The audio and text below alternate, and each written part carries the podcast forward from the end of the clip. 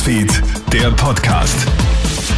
Willkommen zum Krone Hit Newsfeed Podcast. Ich bin Jeremy Fernandes. Hier ein kurzes News Update für dich. Die fünfte Welle kommt und sie wird wohl leider heftig. Davor warnen jetzt Österreichs Ärzte vor dem heutigen Omikron-Gipfel zwischen Bund, Ländern und Fachleuten.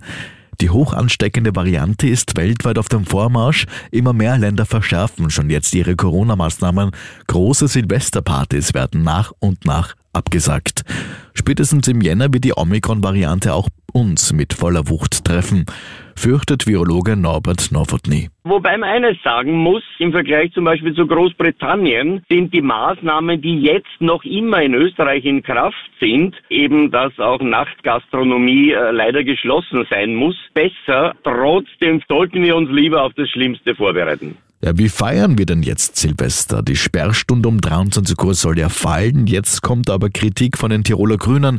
Die Omikron-Variante breitet sich immer weiter aus. Eine Aufhebung der Sperrstunde würde dabei ein falsches Signal senden, sagt der Clubobmann der Tiroler Grünen, GB Meier zu Puls 24. Äh, ich glaube aber, dass zu Silvester auch private Treffen in Ordnung sind, aber dass man eigentlich die Sperrstunde in den Lokalen nicht für einen Tag aufheben muss. Ich glaube, dass wir wenn wir das so machen, dass wir das dann äh, kurze Zeit später alle büßen werden. Bislang gilt, die Gastro darf bis 2 Uhr offen haben. An der Bar oder auf den Tanzflächen hast du keine Möglichkeit zu feiern.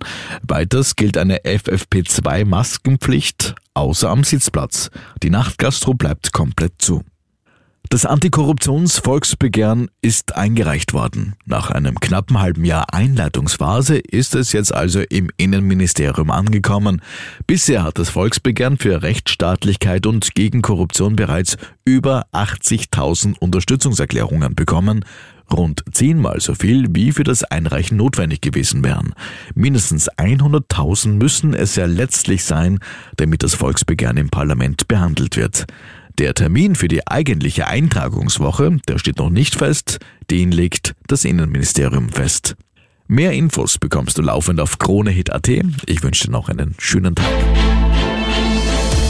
Krone Hit Newsfeed, der Podcast.